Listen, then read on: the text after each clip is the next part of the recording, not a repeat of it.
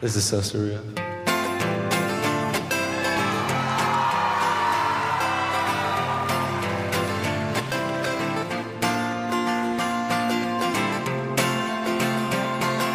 Missy got off the bus one day in a crowded depot in downtown LA.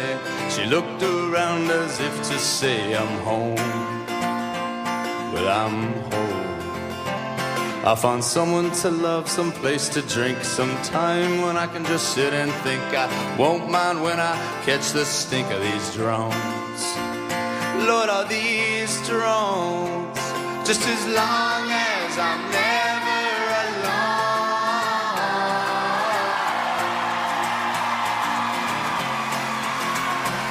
She had eyes as big as porcelain plates, skin as thin as paper drapes. She loved the Lord the way an apostate loves song. So she'd sing to him before she went to sleep. I pray to you, my soul, to keep your shepherd. I'm gonna be your sheep until dawn. Oh, until dawn. Well, I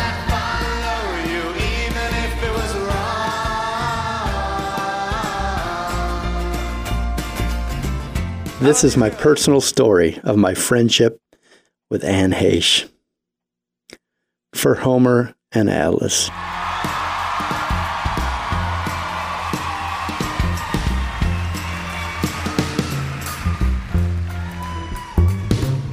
I met her one night at this coffee shop. Face so bright, my heart just up. Hello, my dear, I fear I'm not what I seem. I'm not what I seem. I should have become a better man. I should be more deserving than this beggar, thief, and courtesan I've been. Oh, that I've been. Well, I swear I lie and I curse all of my dreams.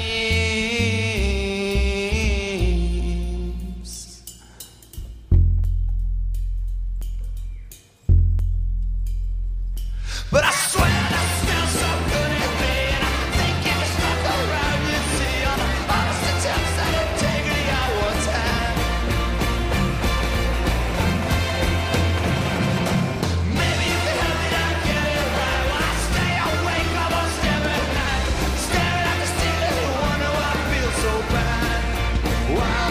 So bad.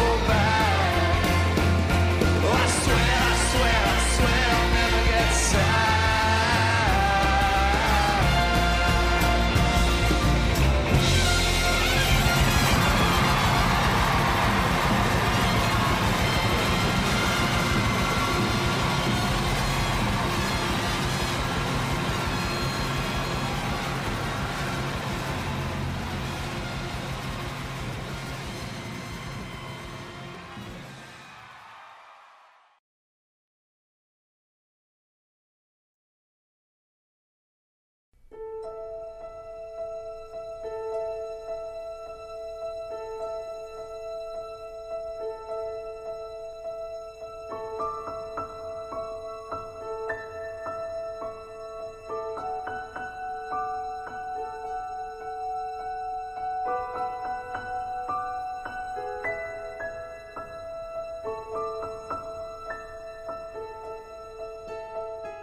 The story that you are about to hear is a deep friendship between Jeremiah and Anne that began in January 2021.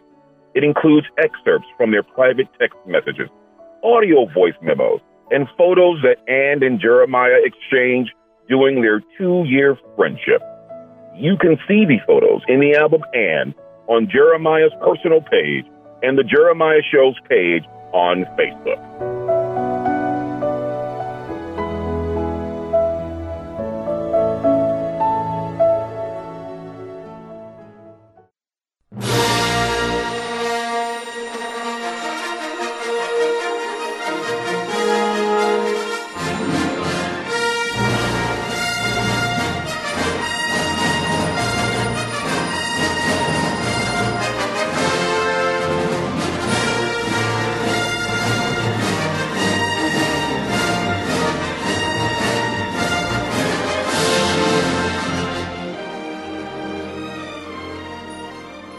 the beginning, there was Star Wars.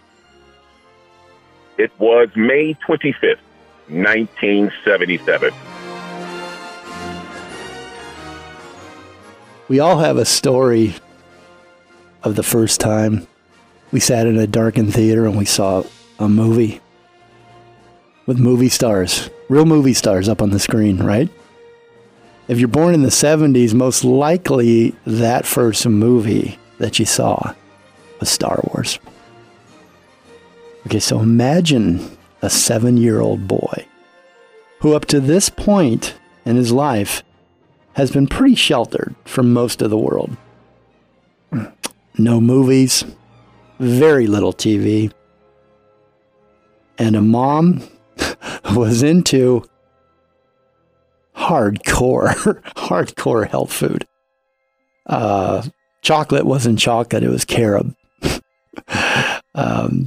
Lima beans, God, pea soup. I just remember all these things with a shudder. But she cared about us, and so health food was what she gave her children. I don't remember candy. I don't think there was any candy for this young boy. It was unheard of. It was a no-no. Now imagine his hippie father, born in Shelby, Indiana, raised on a dairy farm, spent his days running through the cornfields. He drank buttermilk with his Apple Jacks, a lot of fried food, fried chicken, a lot of potatoes, the farm life. This hippie father loved music, and he loved movies, Bob Dylan especially. So it was a father and son, a boy hanging on to his dad, who found themselves in a line for the Arlington Theater in Santa Barbara in 1977, May 25th. It was a warm summer evening, and the line wrapped around the city. It felt like forever. It was 2 blocks, but it felt like it went forever. The little boy was me, obviously, and I don't think I'd ever seen so many people gathering. I had no idea what for at this point. Everyone was excited, and they were laughing. Everyone seemed in their best moods. There were a lot of kids like me, a lot of boys my age, a lot of girls my age, in line. We all were excited. What were we about to see? Why were we in this seemingly endless line? George Lucas's Star Wars was why, and it was premiering tonight at the Arlington Theater. It was the first movie I was to see. I had absolutely no idea what I was in for.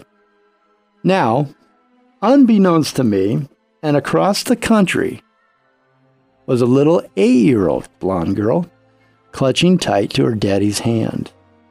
Like me, this was the first movie she had been allowed to see up until this point in her life. She told me this. I know this firsthand, and there are a lot of similarities. We both eventually found ourselves in a theater with all of these excited people. I had a box the size of my head of red vine licorice. I had a Coke the size of my leg. First time I can remember being allowed to have candy and a Coke. I think I was with my dad alone. My mom in this memory is not there, so I think that's why I was allowed candy and Coke. What was very similar is that Anne, the little blonde girl, if you haven't guessed by now, had the same thing. We both fell in love with red vines and Coca-Cola. She likes Diet Coke. I like regular Coke.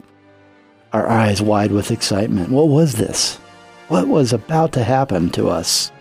And the lights dimmed. The red velvet curtain parted slowly, revealing my first love, and still my only love, the silver screen.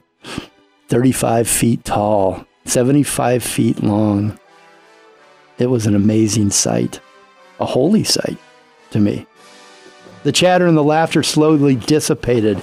A white light flickered above my head from somewhere behind me, and those famous words began to scroll across the screen in yellow towards me. In a galaxy far, far away.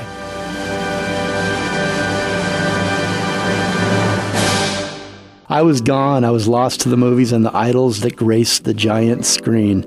Across the country, that little girl was experiencing the very same feelings for the first time. Anne Heche's professional acting career began on the soap opera Another World from 1987 to 1991, portraying the twins Vicki Hudson and Marlee Love, for which she received a Daytime Emmy Award in 1991. Another World. It was March 23rd, 1987. As Anne was perfecting and learning a new craft on Another World in Los Angeles, I was downtown attending USC Film School. Our geography was slowly closing in. We were getting closer to that friendship that we'd have one day.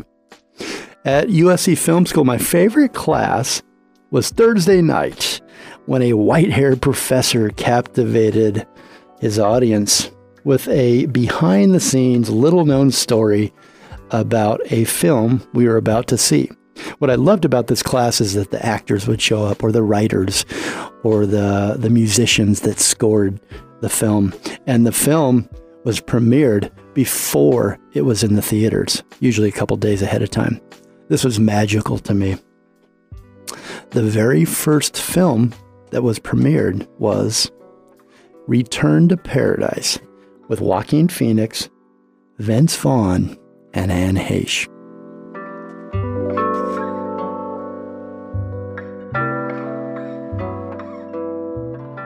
And then there was Vaughn, Phoenix, Heche, Return to Paradise.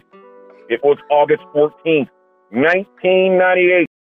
This was my first time seeing Anne Heche on the big screen. Wow. Her acting has always been some of the very best scenes that I have seen. They are memorable. She is hands down one of the very best we have in cinema, in the history of cinema. She is authentic. She's real. She's believable. You don't see Anne. You see the character, and you think of nothing else. You're pulled into her world. She is a screen idol. And the people bowed and prayed to the neon god they made. And the sun flashed out its morning in the worst that it was forming. And the signs and the words of the prophets are written on the subway walls. Time and hold and whisper the sound of silence. Have you ever had a movie star crush? Anne was mine.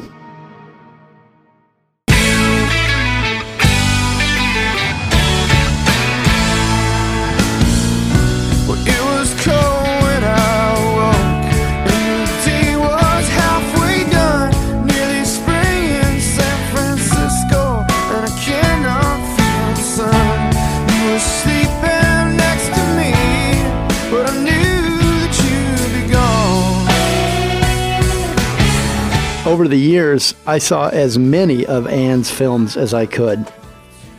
This happened usually after work at Century City at the 11 p.m. showing, when I could stay up that late still and watch movies and enjoy them. This is the reason I would go so late is I would get off work serving tables at the Enterprise Fish Company in Santa Monica. I was usually watching one of Anne's films with a girlfriend. I never told her that I had a crush, or anyone else for that matter.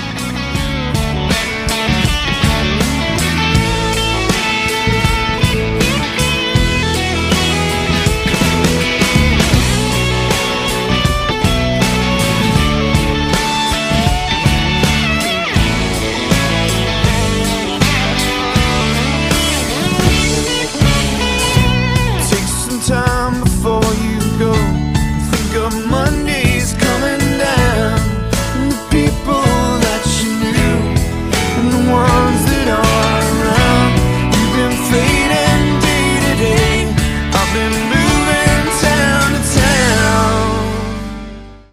years later, Anne and I did a radio interview series together called What I Learned from the Masters. You can find that on the Jeremiah Show podcast sites.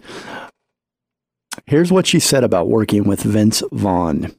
Vince Vaughn and Joaquin Phoenix are two of the most unique men, talented beyond anything that they could understand. This was years ago. They were both in a spotlight. I was probably in it too, but because of my naivete, I didn't know it. Mm-hmm. But they're, well, that's probably why I was cast. I was in the movie too. But I always took a back seat to myself, actually. But watching the two of them have so much responsibility to the industry. It was a little bit nuts to actually feel the pressure they felt. And if you know, within 24 hours of knowing them, within 2 seconds of knowing, neither one of them, A, asked for it, B, would want it, C, knew what to do with it, and D, made fun of it. But I mean, we were all in a way running from the moment that everybody was telling us we were in. I guess I'll put myself into that category.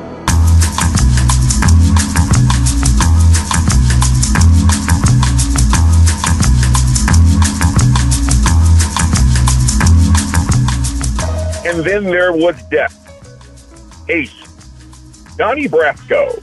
It was February 28, 1997. Anne told me about working with Johnny Depp. Learning from the Masters, Johnny Depp. Now, there was not a sexier dude alive at that moment. I walked into the hair and makeup trailer, right? Nervous as heck. He's dating a supermodel, and I feel like a homeless urchin. It took a long time for me to find self-esteem. I have to sit down in the chair next to Johnny Depp. I'm like, what do I do? How do I? Oh, I'm supposed to play his wife. How am I going to do that? I don't understand why I'm here. I sit down, like I try to close my eyes and like act like it's not a big deal. I'm sitting next to Johnny Depp, like, oh my God. And I look over at Johnny, but I'm not supposed to be really. And he looks over at me. I'm like so not at all cool. And three people come around Johnny. He puts out his arms. And I'm seeing this thing like a mechanical, like, and I look at him and he looks over at me and he goes, "Don't get tattoos. It's an extra hour and a half in the trailer." That's learning from the master.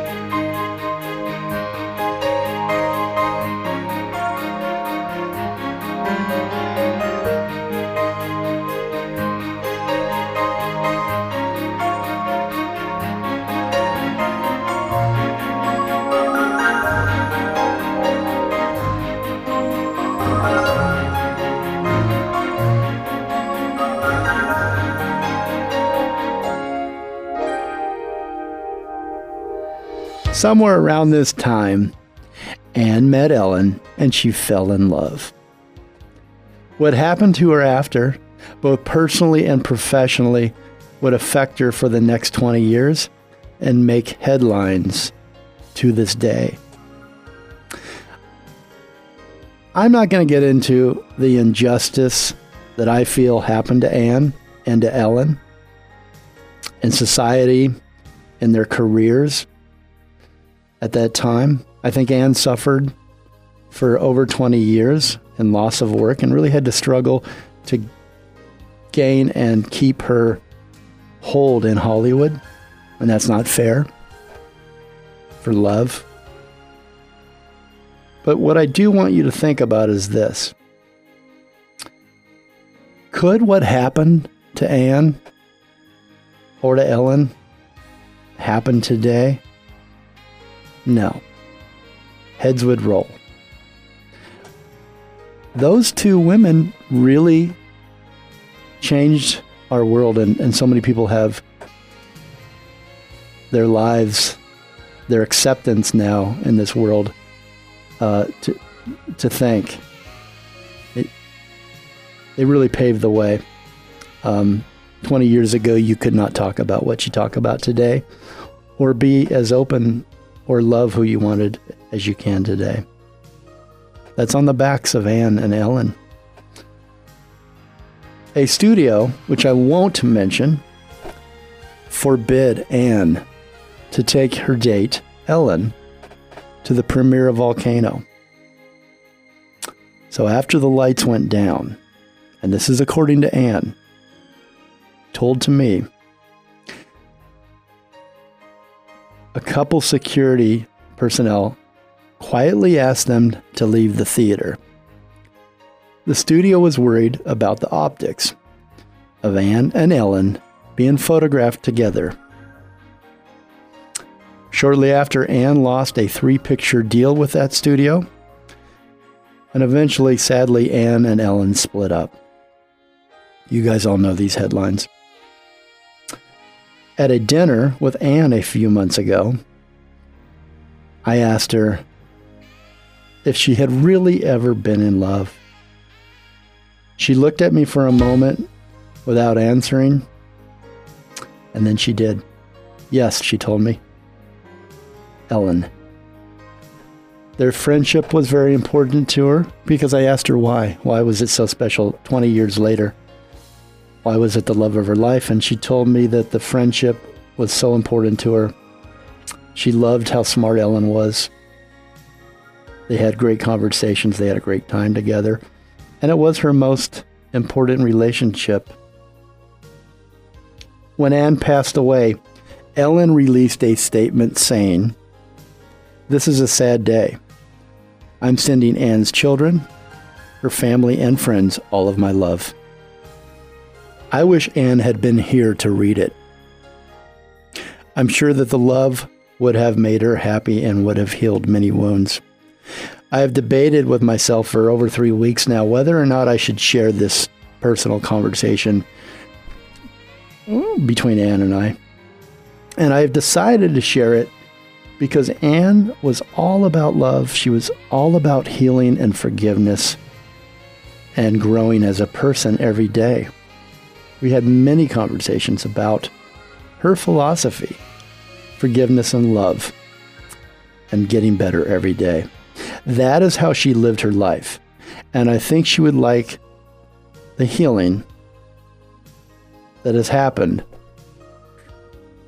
in this story as a last chapter in her life on this subject. I want everybody to know the Anne that I got to know in the brief amount of time. Anne was love. Anne was life.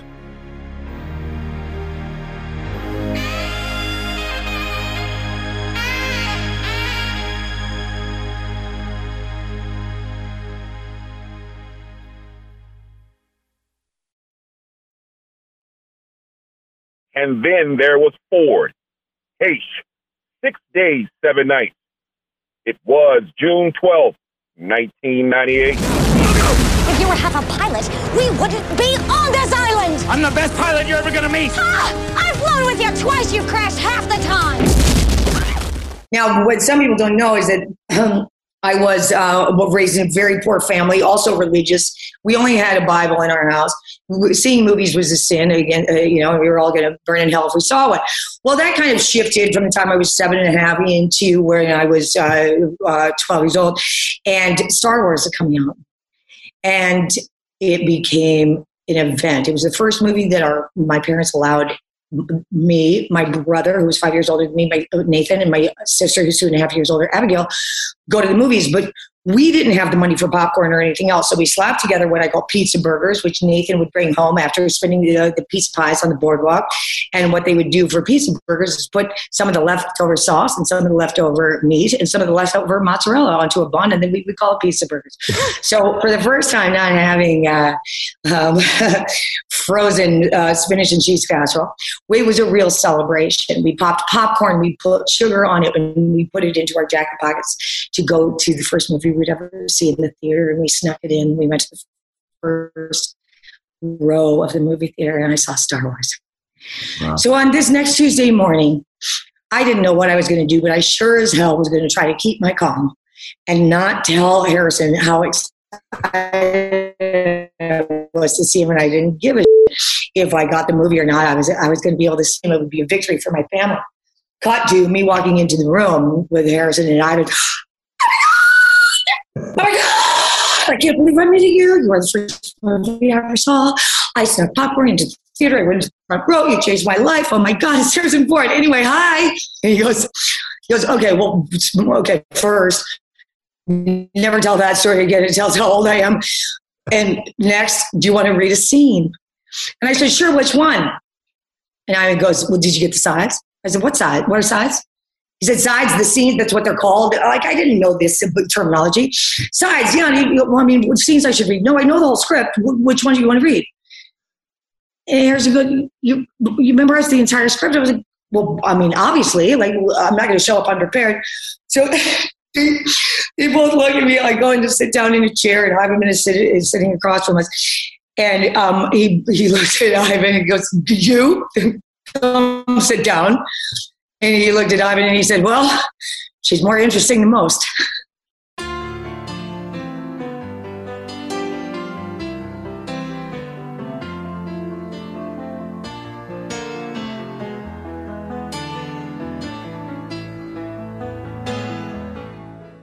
Okay. Now you're all caught up, and it's 20 years later. It's 2021. I'm working with Mariel Hemingway and Nicola Carbonelli on Dead Poets Foundation and an event that we are planning to throw on the beach for mental health. And remember, at this time, it's probably right in the middle of the pandemic. Yeah. All of us are struggling with how to be alone, how to deal with the pandemic. Businesses are shut down. Do you remember that time? This is when I meet Anne Heche for the first time. I get a text that Anne is on site. So I walk out back to greet her and her friend Heather, her best friend Heather. Anne comes bounding out of her Mini Cooper, skipping, hopping. And despite the fact that we have never met, she throws herself around me, or at me, and wraps her arms around me in an Anne-style greeting.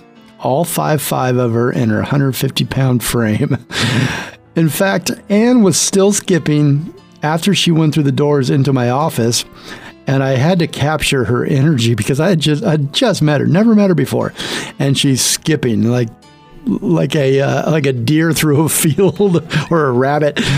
I'm going to post a video on my Facebook page. It's hilarious. You need a good laugh, but it gives you a little sense of her energy. I think that Anne intimidated some people because she had a seemingly endless amount of that energy. And I once asked her friend Heather, what is it like when she finally crashes? Does she just sleep for days? A mutual friend and PR, Next Gen PR. Jen, I'm just going to use your first name. She sends me an email and she says, hey, would you be interested in interviewing my friend Anne Heche? I try to hold my excitement, but of course I said, yes, I love Anne Heche. I mean, what are the odds? My favorite actor, and now I get just thrown in my lap. Would you be interested in interviewing Anne Heche? So I'm working with Mariel Hemingway. Anne is well documented. Her not struggles, only struggles with mental health, but her advocacy and her all the hard work that she's done in this area. And I get the idea, wouldn't it be great to put Mariel Hemingway, who's had a deaths, suicides in her family, and Anne Heche, who has also had suicides in her family, and put these two strong women together with real experience in this area and just let them talk. Set them up and let them talk. And so we convert my office into a studio. You can see that that time on YouTube, the film. You can also listen to now what is a podcast of that conversation. And it's such a great conversation. It's a powerful conversation. Now, at the end of the day, they're in makeup, they're in on camera.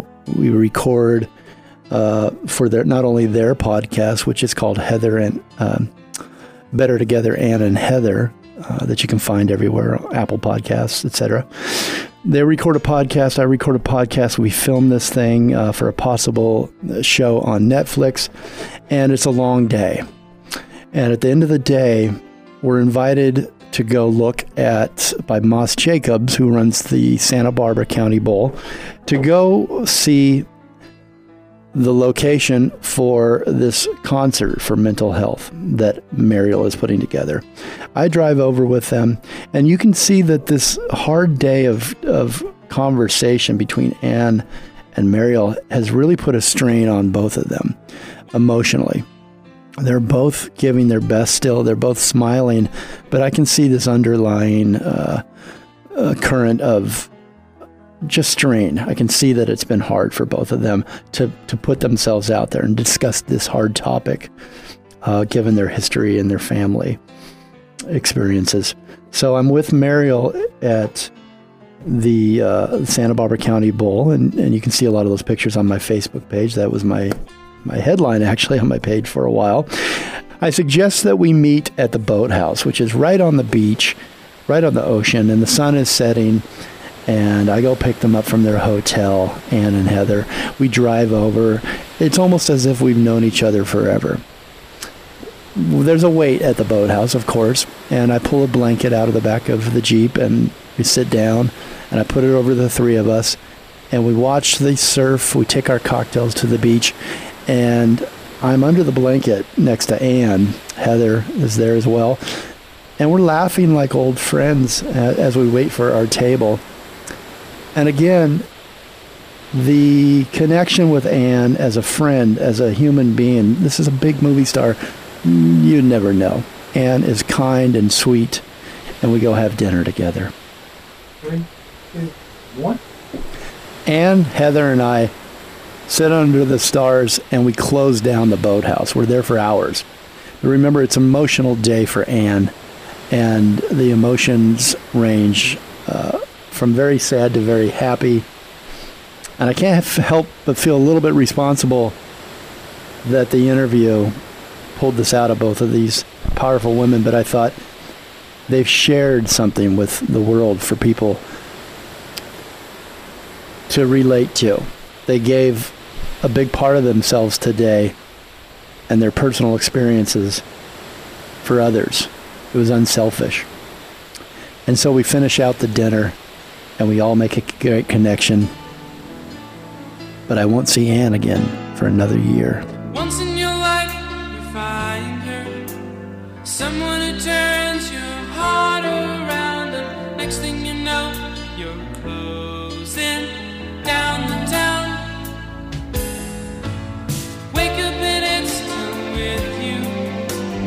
Even though you left your way across town. Wondering to hey, what have I found?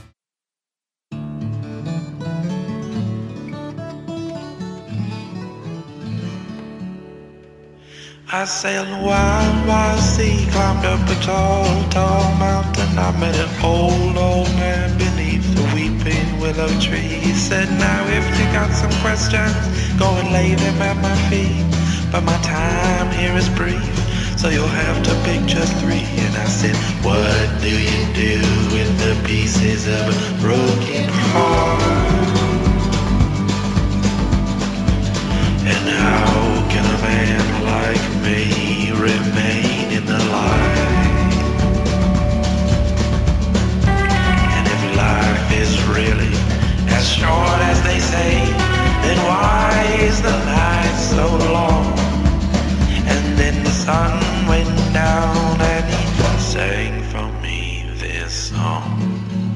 I was passing through LA about 5 months ago, coming home from San Diego, and decided to give Anne a call.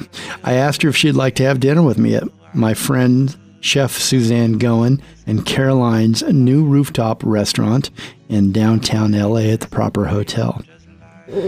She gave me an enthusiastic yes. In fact, I think if I recall, she said, "Hell yes!" And then, deadpan, "What took you so long to call?" She lives at Johnny Depp's penthouse apartment down at the Georgian, then later moved to his studio, because she felt more comfortable with less space, and I thought that was kind of cool. The apartment was 2.5 blocks from the hotel.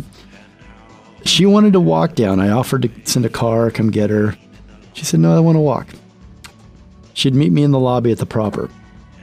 So I showered and I ran downstairs to a nearby ATM.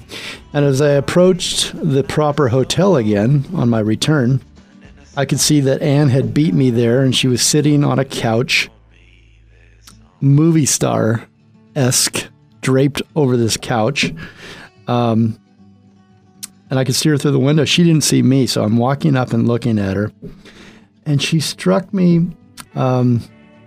first, she was wearing a summer dress, and I remember that it had a lot of color and a lot of flowers, and a lot of the stuff that Anne wore was very floral and lifelike and alive. And I remember thinking that her style and her colors were not only uniquely her, but they were old movie star Hollywood in a way that people can't copy or imitate. It's a style she has, and the color seemed to jump off her.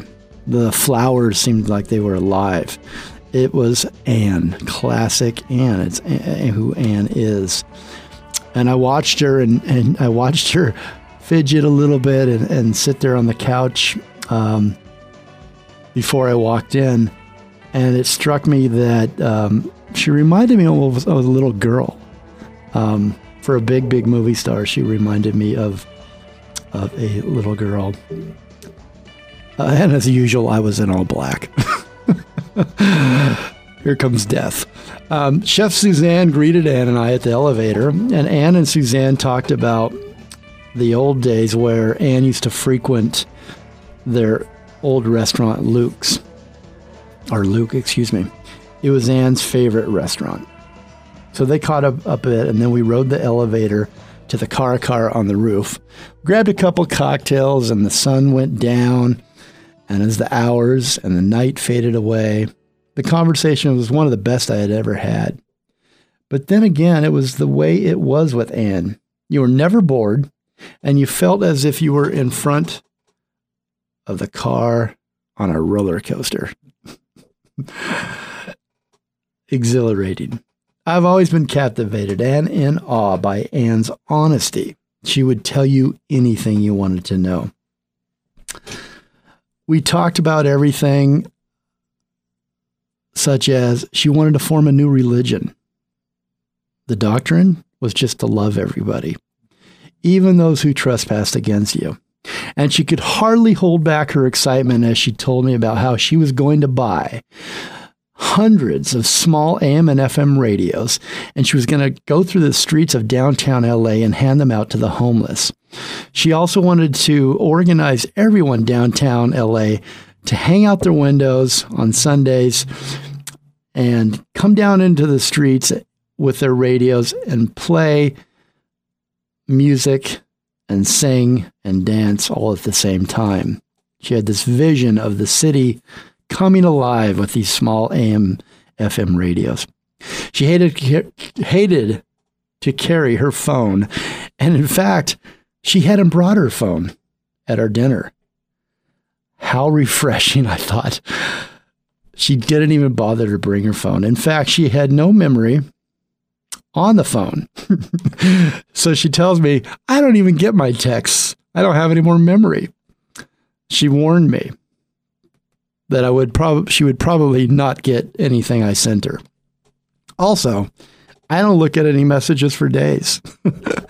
Despite this warning, the next day, I followed up to make sure that she had got inside her apartment okay, and I couldn't get a hold of her. And I panicked because I tried over 7 hours, and I finally called her publicist and her best friend, Heather, and I said, Have you heard from her? After a few texts and a couple phone calls over the next few hours, and by 7 p.m. that night, Heather and I spoke on the phone, and she said, Why are you so worried? Is there cause to worry? Where did you last see her? Then she explained, This is Anne. Don't worry about it. She disappears. She doesn't look at her phone. And I said, I actually love that, since I have a hate-hate relationship with my own phone. I love that, I said. You won't, she told me.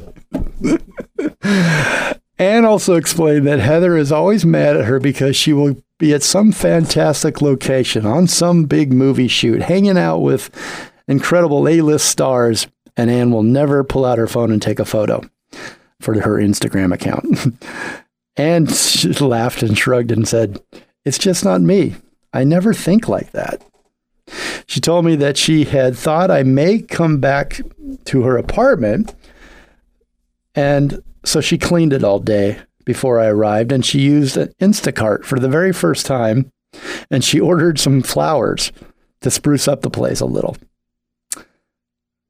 But the Instacart driver brought crappy carnations. We spent hours at Caracara. We chased each other up and down the stairs like kids as she snuck a cigarette. We rode the elevators up and down, literally probably 10 times, up to the top, back down to the bottom. Different people would come and go. We'd make funny faces at them. All of them would look a little bit shocked that they were riding with Anne Heche. We laughed for hours. I thought her voice sounded sort of like a minion from the movie, and so I nicknamed her Minion. She, not surprisingly, loved that nickname, and she signed all future texts to me as Minion. Anne loves so much, sometimes she just cheers up in the middle of a conversation, and I love that about her. It was a great night hanging out with Anne Heche. And somewhere around 2 to 3 a.m., I walked her home. The streets were dirty in downtown LA. They were dark. I remember a marquee along the way. I don't know if that was my imagination. Neon lights, blinking out, lights being out on the sidewalk. Anne was bundled up in a fur coat, and I caught a reflection at one point and thought, she is a movie star.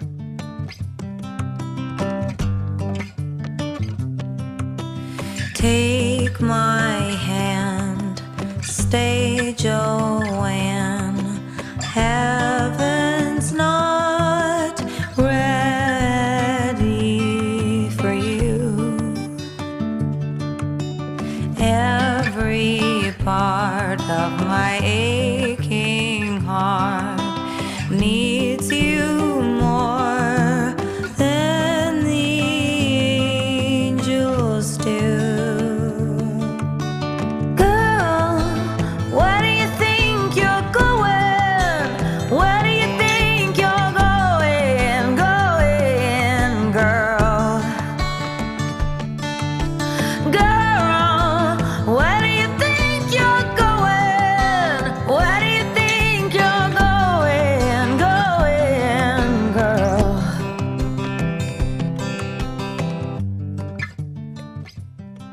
I want to visit all your restaurants and hold your hand.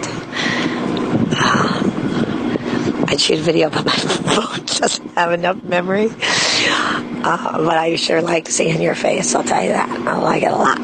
Out of memory, huh? On the phone. Heather warned me. I like your face, too. We had so much fun together and agreed that it was good to laugh. And enjoyed that. We wanted more, so we always tried to hang in between her movies. And what I love about this last year with Anne Heche is she was back on top. She was climbing back up. She has a new book coming out in January of 2023. She had a reality show deal that was almost inked and solid. She's coming up on the weekend. There's a new show on HBO Max. She laughed I don't know if you guys know the story about that show, but most of the cast was fired and they reshot all the scenes. Well, Anne did not get fired, and she laughed about that. She was one of the only ones that didn't have to reshoot all her scenes.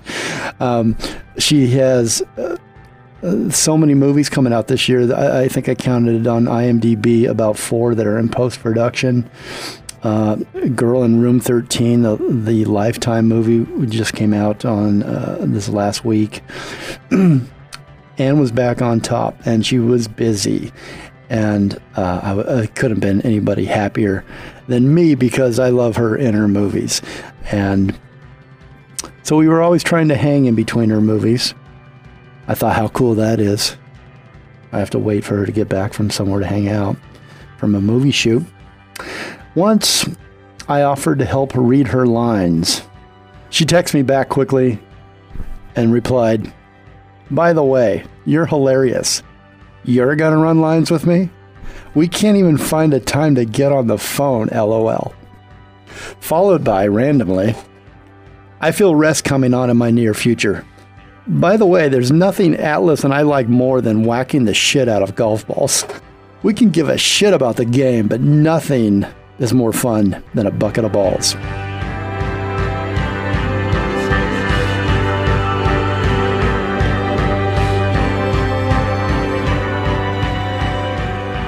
Anne gets back from Canada filming Girl in Room 13, and she has to go back to work immediately on the CBS show All Rise. At 2 a.m., I get a text voice message from her saying this. "I just got home from work. I see that you wrote and it touches me, and you say that you know that I'm busy, and I just want to tell you at lunch tomorrow I will let you, I'm going to read your text. I'm grateful that you reached out. I have a 7 o'clock call in the morning, and the amount of lawyer speak that I have to do is off the friggin' hook, so I'm going to study, but I want you to know that this is just one of the lines that I have to say. Detective Collins, during the time period that you were investigating the second murder, you were in disciplinary proceedings with LAPD Internal Affairs Division, correct? You were being investigated for planting stolen jewelry.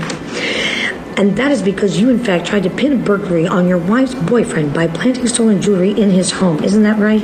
That's not what I asked. You attempted to set up the man with whom your wife was having an affair." It goes on and on and on. I just want to tell you, it's poetry the way that these guys write for me, but coming out of one job, going into another is a little bit of a tricky thing to do, so I have to dive in fairly deep. Luckily, I've created this character already, so she's available to me, but she also has quite a mouth on her, and I need to be very specific about it. There's a lot of words for me to say. Thank you for texting me and letting me know you care. I hope I see you soon.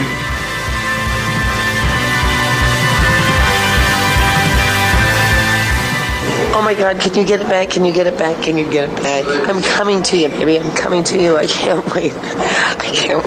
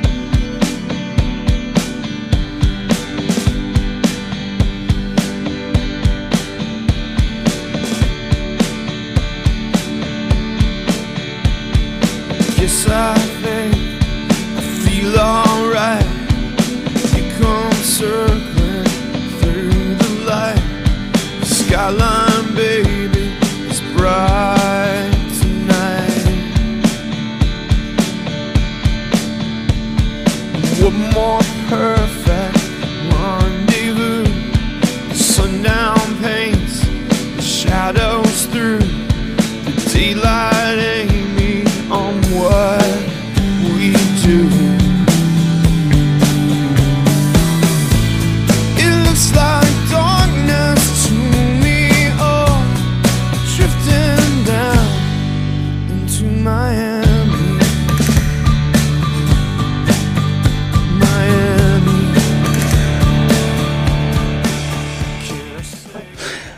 once I confessed to my embarrassment that I did have a crush on Anne back at USC. She asked me why I hadn't called her for a while, and I said, well, you're a big movie star. I mean, I was a little bit shy, and she didn't have any of it. She said, BS, that's wrong.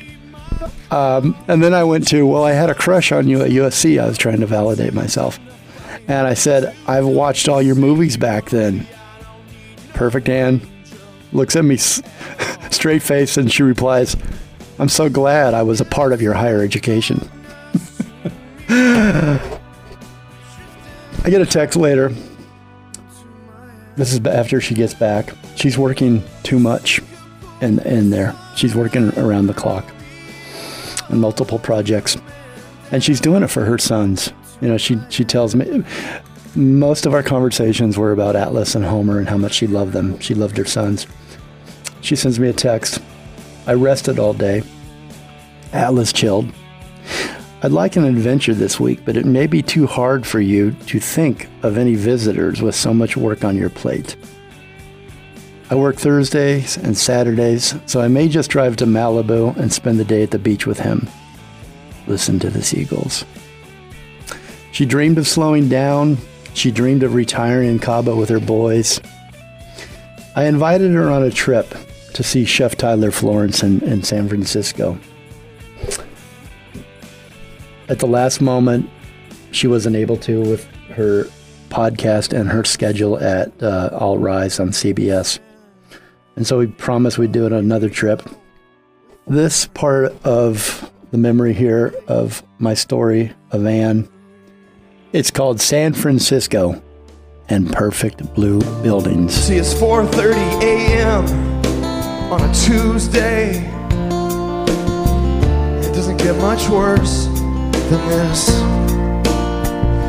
I'm in a bed, I'm in a little room, I'm in a building, it's in the middle of this life, which is completely meaningless. Help me stay awake, I'm falling asleep in perfect blue buildings, beside the green apple sea. I gotta get me a little oblivion, baby, and try to keep myself away from myself and me.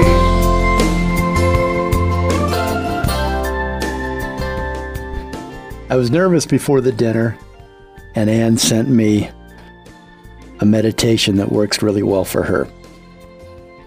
Shandara Eskanandu. Shandara Eskanandu. Shandara Eskanandu. Shandara Eskanandu. All things are well here. She was very supportive and sent me this. Take a nap, you need to rest. It's going to be a big night. As she was sending me these voice messages, I was looking out the window. I was staying at the Hotel Zeppelin in downtown San Francisco. And I'm looking out the window, and I always love this time of day when the light hits a building outside your window, and it's blue, or it's gray, or it turns different colors. This is like 4 o'clock, 5 o'clock. It always felt a little lonely to me, any window I looked out where the light at this time of day hit the building opposite my vision. And I sent her a photo. And I immediately get one as well, and it's a photo outside her window in downtown LA. And she's telling me the same thing. And so in a quick succession, we take photos of the light of the buildings outside of our windows. And I just thought it was one of those cool moments where you're on the same page and you don't even need to say anything.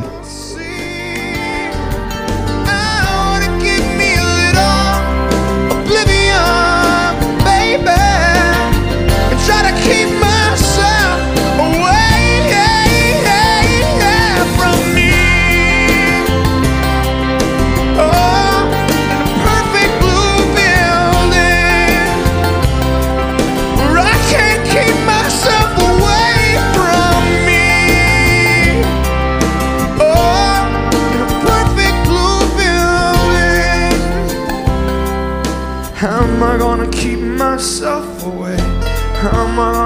myself away from me. Keep myself away. How am I gonna keep myself away from me?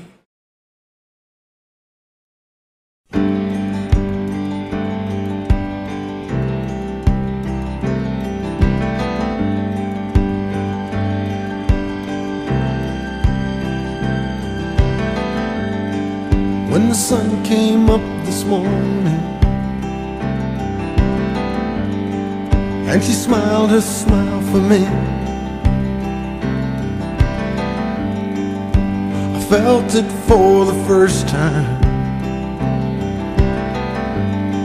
Something deep inside of me. So you can take your midnight rambling, boy. You can keep your winding roads. She's living inside my heart now. Living inside.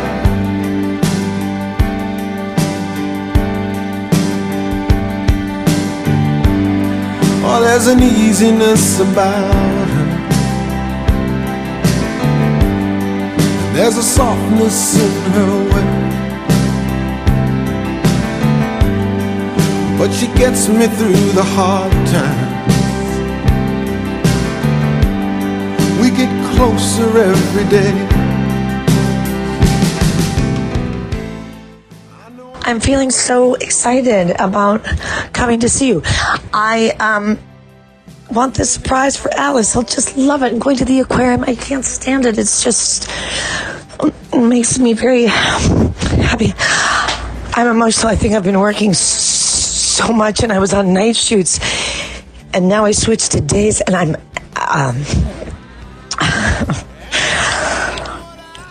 it's too much to even just say, let's talk. I think my lunch today is at 3. I'll call you at lunchtime, and maybe you'll be finished with your radio show, and we can have a little chat. I'm excited. It's Mother's Day 2022, and we've got to do a live radio broadcast for the Sports Lounge with Big Lou from the LA Coliseum with Dr. D, and it's Mother's Day, so I invite my mom, I invite my sister, I invite my brother, and I invite Anne. I don't think she's going to say yes, but she tells me, she always surprises you, she tells me, you know what, my boys, Homer and Atlas, I'm always on set somewhere, and so when they fly in to see me on my off days, our favorite thing to do is go to a sporting game together. I love taking my boys to sporting events. And I said, well, would you guys like to be my guest at the LA Giltinis on Mother's Day? So I go collect them at the gate. I meet Homer, I meet Atlas, try to talk them into buying some gear. I'm going to send it to you boys. You look in the mailbox. It's coming. Mailbox. How old is that? Anyway, Homer, Atlas, and they spend Mother's Day with their mom. We go buy an $87 pizza for 5 slices. I can't believe how expensive it is there at that food truck. But we have a great time. It's Mother's Day 2022. And I think they had a good time. I sure had a great time meeting you guys, Atlas and Homer. You had a very special mom, as you know. So Mother's Day was spent at the LA Coliseum. I took a bunch of photos, and the photo that you've seen paying tribute to Anne with her boys on so many of the news networks across the world. I took that photo. I'm pretty proud of it that I got to spend the time and meet these guys. Really cool guys. I can't wait to see what you do and what you become. And loved your mom. Okay, so we are wrapping up here, guys. That's my story of Anne. And I appreciate you spending a little time with us, getting to know the Anne that I know. There's a favorite scene of mine, from Lawrence Kasdan's Grand Canyon, starring Steve Martin. Steve Martin's a movie producer, and he's got a character named Davis. He tells his friend Mac, played by Kevin Kline, who worries. Mac worries about everything in life, his family, from the moment he wakes up to the moment he goes to sleep. And Steve Martin gives him some good advice. Mac, you ever seen a movie called Sullivan's Travels? No. That's part of your problem, you know. You haven't seen enough movies. All of life's riddles are answered in the movies. It's a story about a man who loses his way. He's a filmmaker like me, and he forgets for a moment just what he was set on earth to do. Fortunately, he finds his way back. That can happen, Mac. Check it out.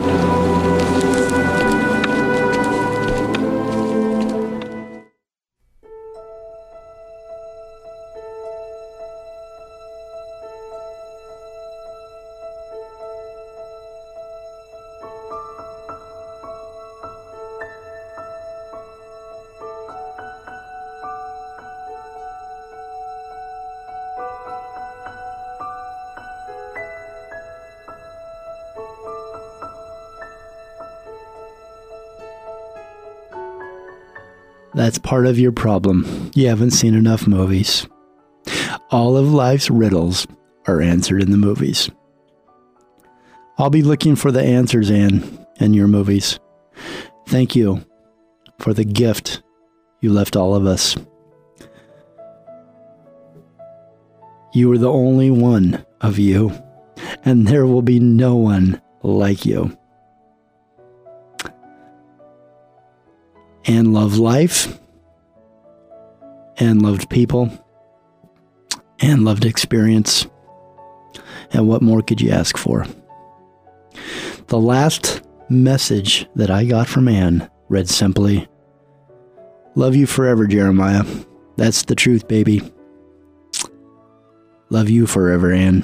That's the truth, baby.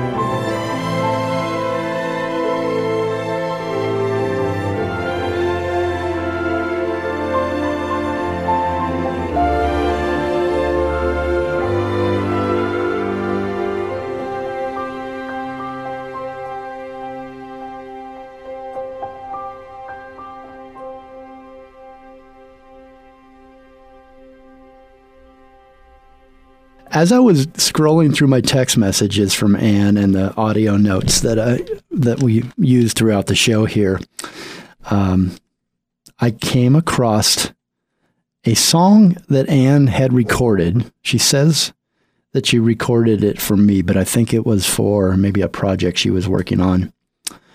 And it's Guns N' Roses, Sweet Child of Mine. I had not seen this. I had not heard it. I had skipped through it somehow with one eye open on my text messages, possibly late one night. But what I thought I'd do is we'd pull this down. Richard has recorded the song, and we're going to play it for you right now. This is Anne Heche, never before heard song cover of Guns N' Roses, Sweet Child of Mine.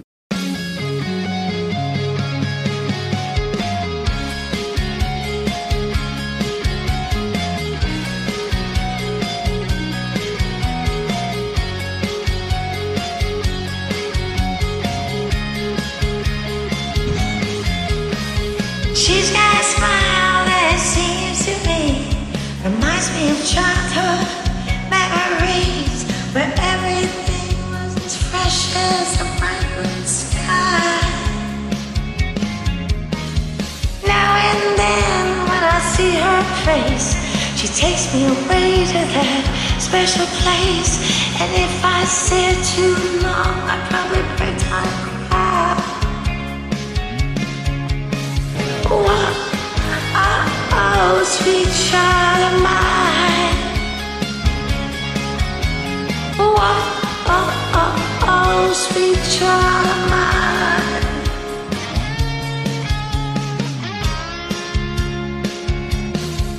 of mine. She's got eyes as if they are red. I'd hate to look into those eyes and see an ounce of pain. Her hair reminds me of a warm, safe place where as a child I'd hide and pray for the thunder and the rain to quietly pass me by. Wow. Oh, sweet child of mine.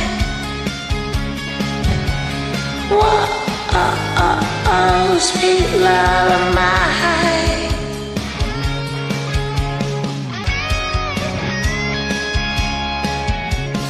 Oh, oh, oh, oh, yeah, sweet child of mine. Whoa, oh, oh, sweet love of mine.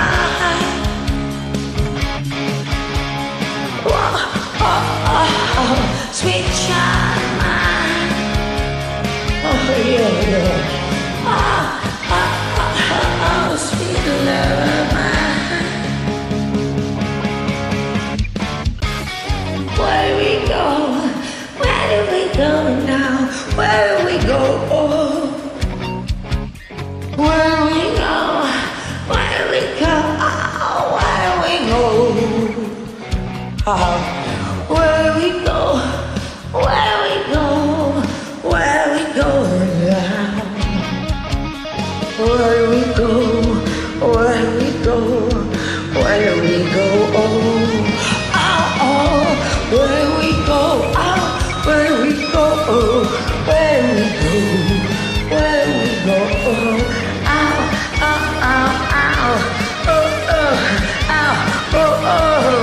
Where do we go? Where do we go? Where do we go?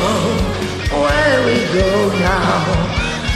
Where do we go? No, no, no, no, no, no, no, no, no, no.